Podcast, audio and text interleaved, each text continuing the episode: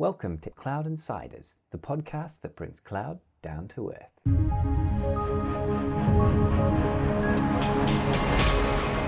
Today I'm joined with Justin Pickup, founder and sales director, and Fraser Norman, channel partner manager of AppTracker. Welcome, gentlemen.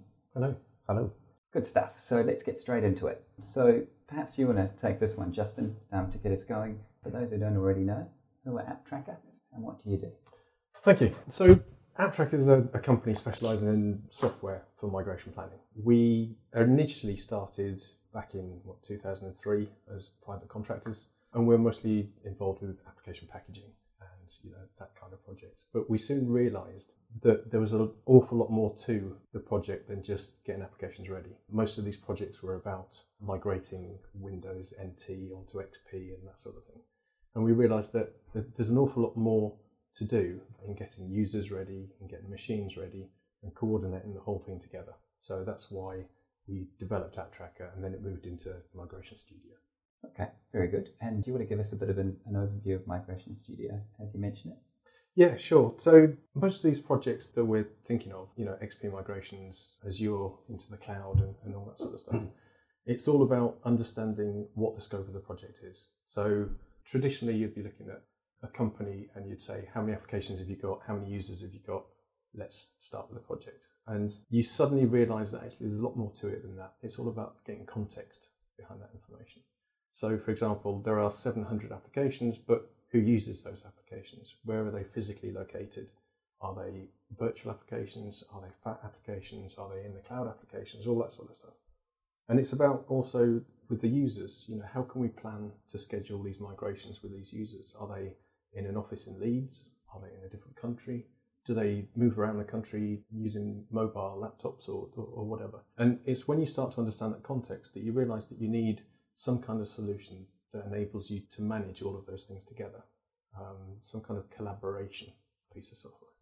And so Migration Studio is about collecting all the information together, um, understanding the processes, managing the knowledge about all those applications, about the users, about the machines, and then being able to execute migrations, schedule migrations, and automate an awful lot of stuff. This type of project, there's an awful lot of stuff that is repeatable. Um, adding users to AD groups, application packaging, discover, package, QA, UAT, deliver, and you do that over and over again. So it's understanding where you are within those processes, and that's where Migration Studio comes into the whole thing. Okay, very good. And with your background, Fraser, and this isn't the first time we've met, so you've obviously had a fair bit of involvement in products that assist with migration. So, what's the journey been like for you coming into AppTracker and, and starting to work with the channel and, and their clients? Yeah, it's a very logical move for me. As you know, I've been working in the world of VDI, desktop transformation, and server based computing for probably more years than I care to mention. Um, and during that time, I've seen a lot of projects not necessarily go according to plan, which can be an incredibly frustrating experience for everyone the customer, the partners involved, the vendors involved. can be very frustrating because they're generally quite complex. During that time, you're always wondering is there some way of smoothing out those hiccups, smoothing out the bumps in the road, and making sure the process all stays on time, within scope, within budget, and, and on track.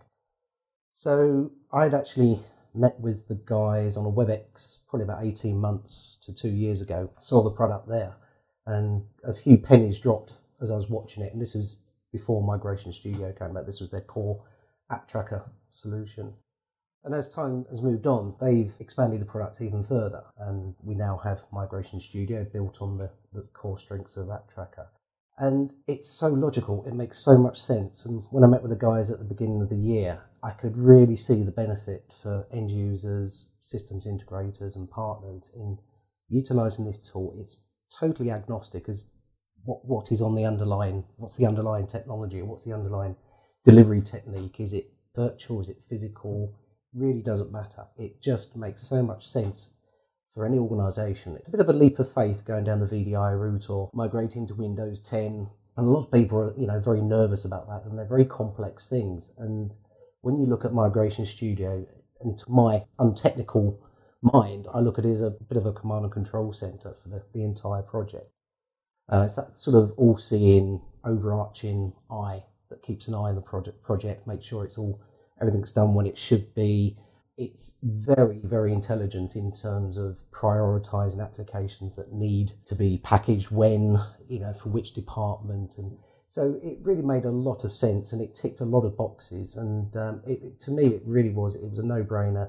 The guys are great, the, the technology is fantastic, they've got a great work ethic. And I'm not just saying that, but they have got a great work ethic if you look at some of the, the customers they've already got, it makes perfect sense. There's no one talks negative about the product. You know, we've got some great case studies from customers that sing the praises. So it's been a great journey, and obviously, what I've been brought on to look after the channel partners, so that's strategic partners as well as um, sales partners. We need people to sort of extend our sales capability as well, so that they can extol the virtues of the product to their customers. And uh, yeah, so uh, it's going great. We've got some really good conversations going on with some key uh, technology partners, some key vendors, and key systems integrators. So everything seems to be going according to plan. And in all honesty, when people see the WebEx, the penny drops, and uh, most people get it straight away. Good stuff. So, who are the key players in the migration management space? So the there's the major third-party integrators. So you've got, you know, sort of the Dells, the HPs, VMware, Citrix, that sort of stuff. And obviously you've got Xtravirt, you've got a few of the smaller companies, App Technology, Ad3, all that sort of stuff. And so, you know, there, there, there are a huge amount of people out there who do the work. They provide the ability to land in a company and do these complex migrations. And, and that's the, I mean, that's the great question, isn't it? Is why would you use a partner over doing it internally? There's one major reason, and that's because they've done it before. And it's, it really is a cookie cutter exercise. Whereas someone said, why is migration planning so important? And the reason is, is because most migrations are incredibly expensive projects. They disrupt the whole business. They can have an effect on the operational running of the business.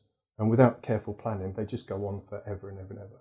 So with an ethical partner who can come in and is not about so much their bottom line and how much they can make out of it, but it's about you know delivering a project on time and within budget. All the classical, you know, sort of the classical project management speak. But you know, if you can get a partner to do that, then you're halfway there. And the second bit is to, to answer that question is you know software companies within the space. There aren't that many. We have a software product that covers not only the application side, but it's the um, the user side and the machine side as well. So you've got the whole holistic approach. There are a couple of companies out there who, I think Juriba, they kind of concentrate more on the the users and the machines, but they're not so great for the application space. And then you've got companies like Sparkleflow who concentrate on the application space, but not the other side of it. And so, from a holistic point of view, uh, and managing not only the workflow, but the knowledge, the automation, the ability to report both to program managers as well as to project managers as well as to test managers and all that sort of stuff. Migration Studio is the only thing out there that can do the whole thing. So, you know, th- there are a couple of people coming up, a couple of competitors that are are gaining traction, um, and it's a big space. There is so much going on at the moment. It's not just about Windows. 10. Everybody thought, you know talks about XP, Windows 10. People are now starting to talk about cloud.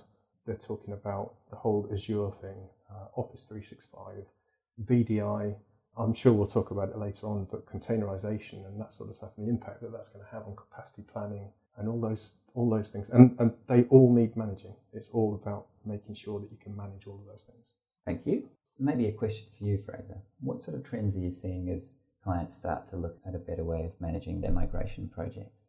Well, certainly Windows 10 seems to be a driving force for a lot of people. Um, I think the market reception has been pretty good for Windows 10. It's uh, IT manager's dream now that one more upgrade and then that's it. No more upgrades after that. Heard that before with Windows. We've heard that before, but uh, it does seem to be pointing in that direction. I think, like I say, the general market reception has been pretty good. So that's that's a big driver. Cloud is a, a massive driver out there. A lot of people looking to adopt cloud um, techniques for application delivery and uh, desktop delivery uh, you know, and, and, VDI itself, whilst VDI can be part of that overall cloud component, um, and mobility, you know, people still want to have access anywhere, you know, give their staff the ability to hot desk, and, and a lot of the technology is there now, it's tried and tested. There's a lot less reticence to taking on these technologies. Yeah. Also, a couple of trends that I'm seeing, which which have really surprised me in their adoption and should have been adopted a long, long time ago. And one of the one of the issues that people had with previous migrations like XP was people are now starting to use agents that report back software Mm. usage and computer usage. And that, you know, I've been in so many projects where people will say they know the scope, but they don't know the context. So the scope is 700 apps, 5,000 users, but they don't know who's using the apps. They don't know where they're using them or when they're using them. And without that knowledge, you don't know you don't know what your licensing status is like. You don't know what your procurement hole is. If you have to buy more licenses, you need to know what value that is. Yeah. And then you can't make decisions about rationalizing any of those applications. You can't look at your business processes. Mm. Um, and without all this, you can't even make a decision. You know, if you're going onto a VDI space or you're going into the cloud, you want to be able to rationalize your application portfolio so that you're not using multiple versions of the same thing. Mm. So that you're able to use um, a bit of software that's compatible with both the technology that you're moving on to, but also your business processes. You know, there's no there's no point in moving to the latest piece of software if it doesn't work with your business Mm. or if it doesn't work in your VDI space or in, in the cloud or whatever. So people understanding what they're using on their desktops, on their mobile phones, on their web apps and all that sort of stuff. That's that's one of the trends that I'm finding most encouraging. And what are some examples of the, the agents that you're seeing people run successfully? Um, some of the ones we're seeing at the moment, uh, Systrack is is very big at the moment. Uh, Snow, Scalable is, is another one that's um, it was very US based, but I'm seeing an awful lot more of that these days. Centrix, unfortunately, they were um, they were quite big, um, but you know they're, they're no longer, which is a shame. But there's some fantastic software out there. You know, uh, Systrack, Scalable, um, Snow, and also, I mean, the, the fantastic bit there is that you know we we use so little of what they can give, and they can produce so much more information. We can bring a, a Systrack connector in or a, a scalable connector in, and we can tell people how how they're using the software and what they need to do from a procurement perspective and moving forward. But they can tell them, you know, how much capacity they need, which applications are failing on a day-to-day basis, you know, what the error rates are, what memory they need, and uh, and all that sort of stuff. So. I, I, I think that you know the collaboration with those sort of companies are, uh, is going to be pretty big. And also, if I can just add to that, in, in the VDI space, obviously what a lot of companies are trying to move towards is a, a very, very small base image or gold image, whatever you want to call it, to the point where you're, you're effectively just trying to deliver a, a bare bones operating system to the user and then populating their profile, populating their applications in there. But in order to do that, you've, as Justin said, you've got to rationalize that application set down as much as possible. And the only real effective way of doing that is to look at the usage of those applications in a day to day environment. And then you can make some sort of informed decisions on how you then rationalize that application set. And that helps you bring that gold image down to the barest minimum that you possibly can. Just makes the whole VDI delivery much more uh, effective. Okay. So, what are the downsides of, of using a tool like Migration Studio? That's a that's a trick question. So I would say um, the downsides is actually people acknowledging their responsibilities. Um, once you start to manage your environment properly and you understand your application portfolio and you understand who's using that application portfolio and you understand where those applications are installed, you've got no excuse to say that we don't have enough licenses. You've got no excuse to say that you don't understand why your environment is failing or you know that you're not compliant with PCI DSS or whatever you know the, the, the credit card companies you know companies that take information they've, they've got very strict guidelines about uh, what version software needs to be on and that sort of stuff so of course if you start to manage your whole environment you've got no excuse about you're in chaos. So you can go to the regulator and go well we're not really sure or we made a mistake and you know if, if you're managing it properly then you need to know what your licensing costs are and what your shortfall is. You need to know how well regulated you are within your financial environment and that sort of stuff. So, you know, for, for me, the downside is, is is something you know it could be a financial shock Mm. uh, in the beginning, but the good side is is that you can get out of that and that you can you know you can start to manage your portfolio and you know a lot of the opportunities with migrations at the moment it's not just about Windows 10 uh, and rationalisation. It's also about a lot of companies over the last three or four years, five six years. M and A has been a big thing, mergers and acquisitions, where companies have come together and it sounded like an absolutely fantastic collaboration. And then they realise that actually part of that company that they just brought on just doesn't make sense to them. A good example is uh, some of the banks I've worked in. They owned insurance companies. Now, why would a bank own an insurance company? And the regulators looked at it, the banks got into difficulties, and they made them divest those insurance companies and that sort of stuff. And of course, if you're not managing your environment, you've got a huge problem there because all the banking software that this now suddenly smaller company is using is going to be very expensive. And if you don't know who's using it and that sort of stuff, you know, I, I was in a company where they had SAS, SAP, business objects, you know, some of the huge financial applications. And they were being divested into a company that was so, so much smaller. Mm. And of course, their, their, their potential costs were massive. Mm. Um, so, so what did they do? They had to relicense. I mean, obviously, they, they, they, they had to find out a why these applications were being used, and of course, in the bank, they were just being thrown around like confetti because uh, they had enterprise licenses. Anybody could use it. So you'd have people in personnel, um, marketing, finance. Obviously, finance using these big, but lots of people were taking on this process software and the big financial software and just using it because it was a, an enterprise license. But of course, when they were divested, they had to look at what the new license cost was, and because the, suddenly the company had gone from 100,000 people down to 10,000 people, obviously their license opportunities and costs a lot more money. Um, so they had to look at the business processes. They had to get rid of some of the software. They had to, you know, re- reinvest in changing those business processes. It's it's huge. Thank you for that. So I'm sitting here and I'm thinking. So I know my business needs to move to Windows 10. Mm. What sort of things do I need to have on my checklist?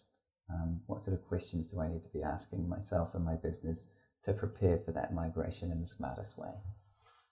To me, and I keep saying it, it's the word of the week context, context, context. So it's the who, what, where, when, and how of your migration. Previously, people would treat a migration as a waterfall type project. So, and traditionally, people will have a few deliverables that are very, very large. So they'll they'll treat their application readiness as one deliverable. They'll treat their user planning as one deliverable, and the execution and scheduling of the migration as one deliverable. And so, in terms of that, when you're thinking about scope, you go, well, a thousand applications or three thousand applications. Take that away from a project management perspective, and they'll say, well, a thousand apps, two days per app, that's two thousand person days. They'll divide it by the team that they think they need and squeeze it down into uh, that length of time. And of course, there's no context behind that. And so the project manager will say, right, that will take me 18 months. And the program manager will look at his statistics and go, well, that, that seems pretty reasonable. You know, 1,000 applications, we've got that many team. Um, I'll leave them to it and I'll come back in 18 months and, uh, and we'll see what happens then. But of course, BAU changes that whole application landscape. Maybe 10, 20% of those applications will be different by the time they get to the point where they can actually start to migrate. And so if I've got a system where I can say, right, of those thousand applications, I know exactly who uses those apps in the Leeds office in the finance department, then of course I can now start going, well, actually, I want to migrate the finance department on the 4th of November. I've suddenly got the context behind that migration. I know what applications they need, I know when they need them, and I know how I'm going to get them there. So that is the most important question. What's my context? How am I going to get there? Other questions I'm going to ask is who's going to be accountable and responsible for the project and, and, and the steps? It's okay bringing in a third party, but if you've got no quality gateways between what you're delivering to them and what they're delivering to you, you're going to be in the time and materials nightmare that so many companies get into. So understand context, understand who's accountable for doing all of the work and who's actually going to do it, and you'll get an awful lot of the way there. Find out from an application perspective what's important to the business and which business areas are most sensitive to change. And you know, you go from a, a, banking perspective to a government perspective to an education to a university, they've all got different priorities. There's no way you can walk into a trade floor and go, right, everybody down tools, we're migrating today, the project's fixed, the project manager decided it. You have to understand what you're doing to these people because it's their job. You know, you're, you're impacting the whole business and you need to understand when they can be changed, I guess. Yeah, and logistics do a time and motion study of how long it actually takes to migrate one person and what all those steps are and what it means to that person. No one likes change and everybody hates IT. You know, Quote of the day, perhaps. you know, it's, it's so many times you, you walk into a place and they go, oh, for God's sake, IT, it's just a problem. The only time they talk to IT is when they're phoning the help desk because their application doesn't work. And of course, if you're changing their whole environment, they're going to blame you for that change and they're going to blame the fact that they can't do their job on all this new shiny stuff that you're doing. So, communication. How am I going to communicate to these users that what they're getting is going to be the next greatest thing. It's going to help and enable them move into the cloud. Is going to make them, you know, be able to work from home so much easier from their holiday home in France or whatever. You know, they, they can do whatever they want to do because of all this new technology, and it's about being able to embrace that, communicating that that change for them. They're the kind of the questions. Good stuff. Thank you, Fraser. What types of businesses are you are you now seeing implementing Migration Studio? Is it in particular verticals or is it across the board? I'd say it's across the board. That said, there are some areas that uh, seem to have a particular interest in it. So uh, more recently, we've we've done some work with some NHS trusts. Can see the benefits of it. Um, I think historically started off in banking. Um, I don't know, Justin, if you want to sort of. That's a funny one actually, because you've got the the trailblazers, like the banks, mm. who are implementing Windows 10 now, they're going into the cloud, Office 365. And then you've got the people in the background who are following, such as NHS trusts, government organisations, education, you know, schools and universities, who are still coming off XP, believe it or not. You know, mm. some of these people are still coming off XP, and so they're going towards um, even Windows 10, Windows 7, Windows 8, obviously Windows 10 is now something that they can move on to. But yeah, it, it depends on which vertical you're looking into. So the trailblazers like finance and, and that sort of thing, they're all heading for the stars, you know, Azure Windows 10, Office 365. Okay. And do you want to give us an example, either of you, of a, of a client that um, that was in the midst of a migration and, and realized that Migration Studio might be a good idea? Nearly everyone that we've talked to. so, one of the most frustrating sales chats that you have is you'll walk into a company and they will say, mm, No, we're, we're going to do this on spreadsheet. We're going to do this on spreadsheet. And then you'll speak to them in nine months' time and they'll go, You were right, you know, this is so difficult. Mm. And it's about getting people to understand the value of what you can add and how much time you can save. So moving away from um, a waterfall type project into an agile type project, you can actually compress the timelines massively.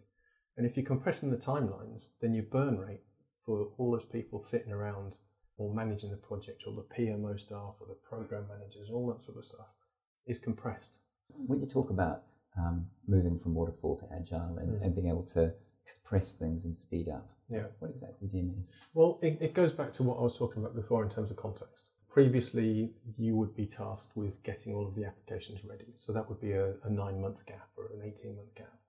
And then once you've got 80% of your applications ready, then the program manager will be confident that they can reach out to the business and start to schedule their migrations. And it's only at that point that the program manager often feels comfortable because a lot of the technical delivery's been done. So, you know, they've built the new operating system, they've got the applications ready, etc.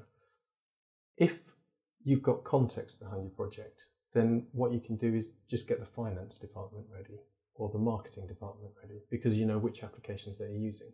So you can concentrate on which applications have the biggest uh, impact on your migration. I mean, we've got a, we've got a fantastic graph actually. Um, AAP, it's um, application prioritization. And we've we've pulled in. So if we pull in information from Systrack or Snow or Scalable or whatever, and we've got that application to use the mapping, you can actually see. And I hate talking about Pareto because everybody does that 80-20 rule or whatever, but you can see such a steep graph of how quickly you can get lots of your users ready because so many of them just use your basic Word, Excel, PowerPoint, and all that sort of stuff. And we often find, I mean, some of the steepest um, organizations are the banks and that sort of stuff. And if you get 10, 15, 20% of their applications ready for the whole portfolio, you can almost get to 50% of the user migrations ready. And that's what I mean by being more agile, because suddenly rather than waiting 18 months for all your applications to be ready, if you've just got 15% or 5% of your applications, you can start to select those people to be migrated. And of course, because you can do that, then if you run into problems, and how many times have we been in, mm. in, in, in, projects where an application seems to be simple and then all of a sudden it doesn't work on your VDI environment because of capacity constraints or pro, you know process constraints or that sort of stuff. And by being agile, you can actually go, well, actually, that whole community of people can't be moved now, mm. but we're not relying on those people to be moved. We can we can now take the marketing department or the HR department, move those forward. You can change your Gantt chart. The project manager's sitting there happy because it's only a subsection of people that's been moved rather than the whole of the migration. I mean, I've been in projects, um, you know, because I come from an application management perspective, whereby you're sat there, you've got a thousand applications in your hopper, and your packaging manager goes, right, package those apps. And there's no, which ones do I do first? You just go, well, I've packed WinZip before.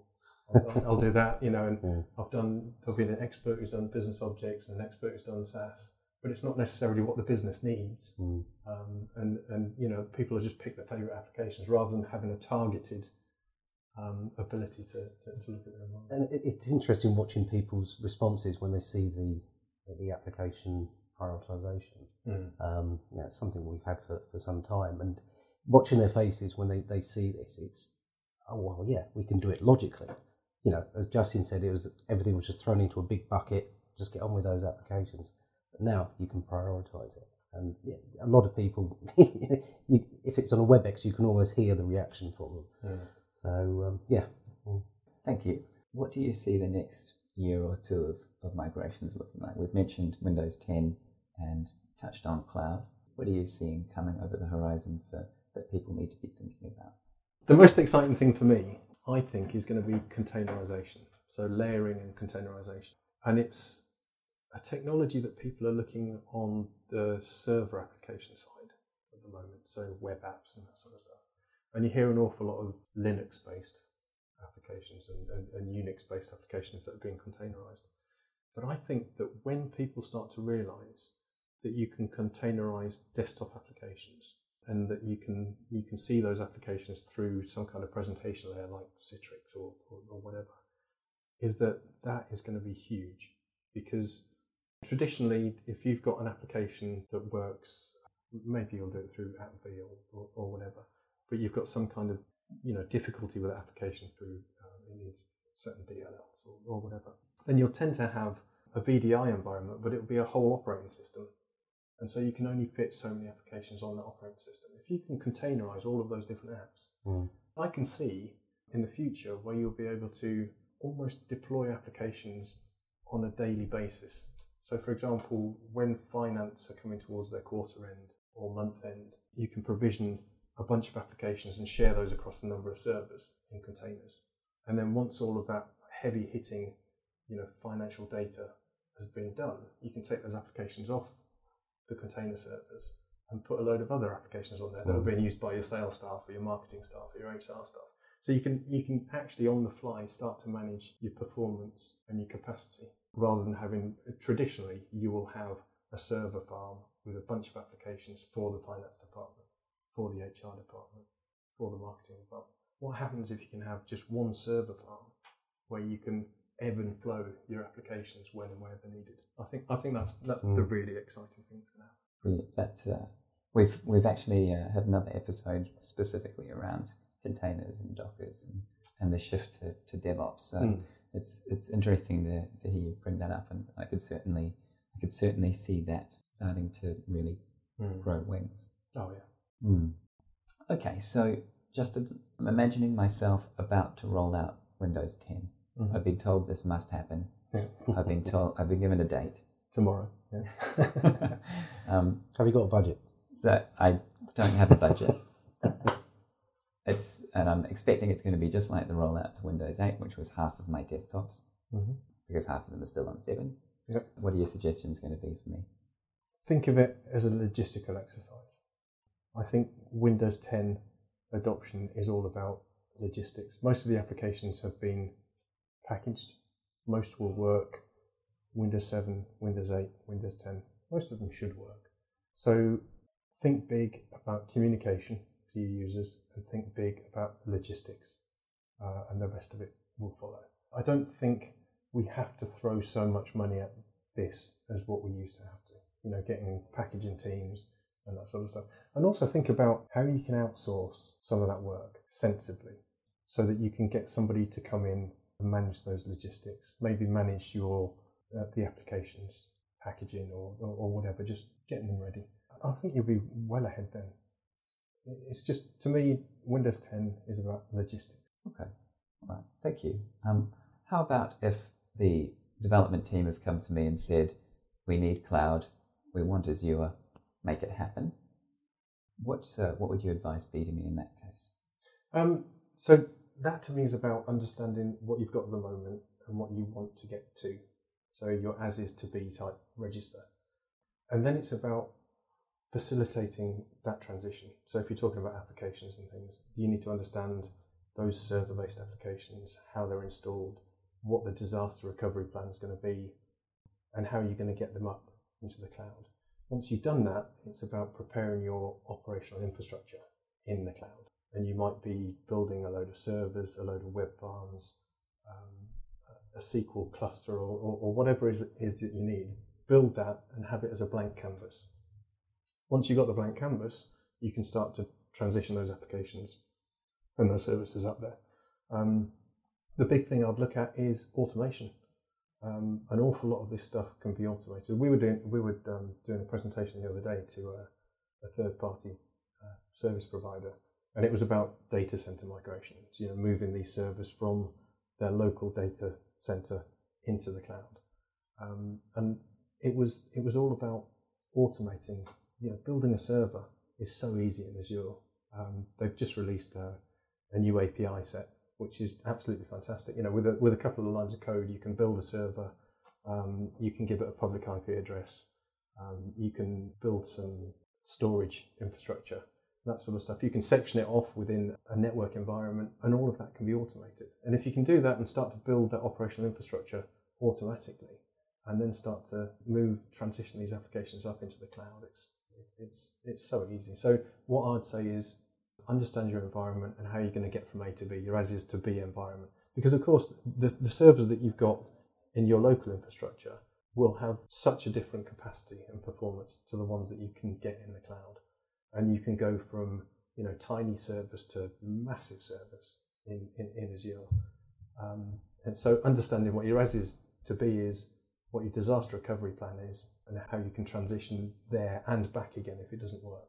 And then how you can automate a lot of that and the DevOps guys will love that anyway. Just automation. Thank you very much. Okay, on that note, as we um, begin to wrap up, how can folks find out a bit more about AppTracker as a business and about Migration Studio?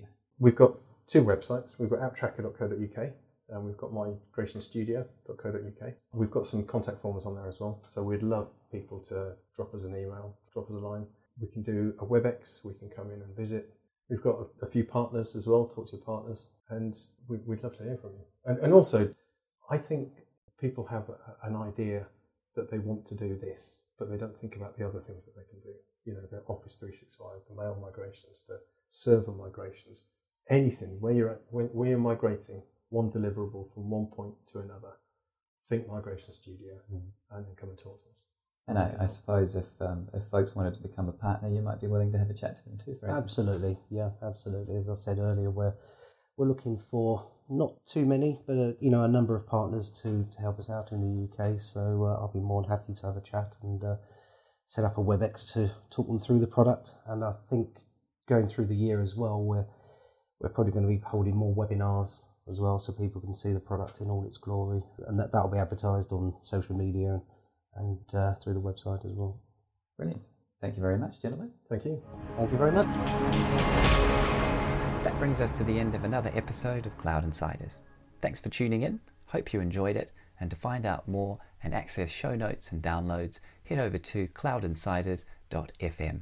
You can track us on Twitter at Cloud Insiders, and we'd love you to leave us a review on iTunes. See you next time.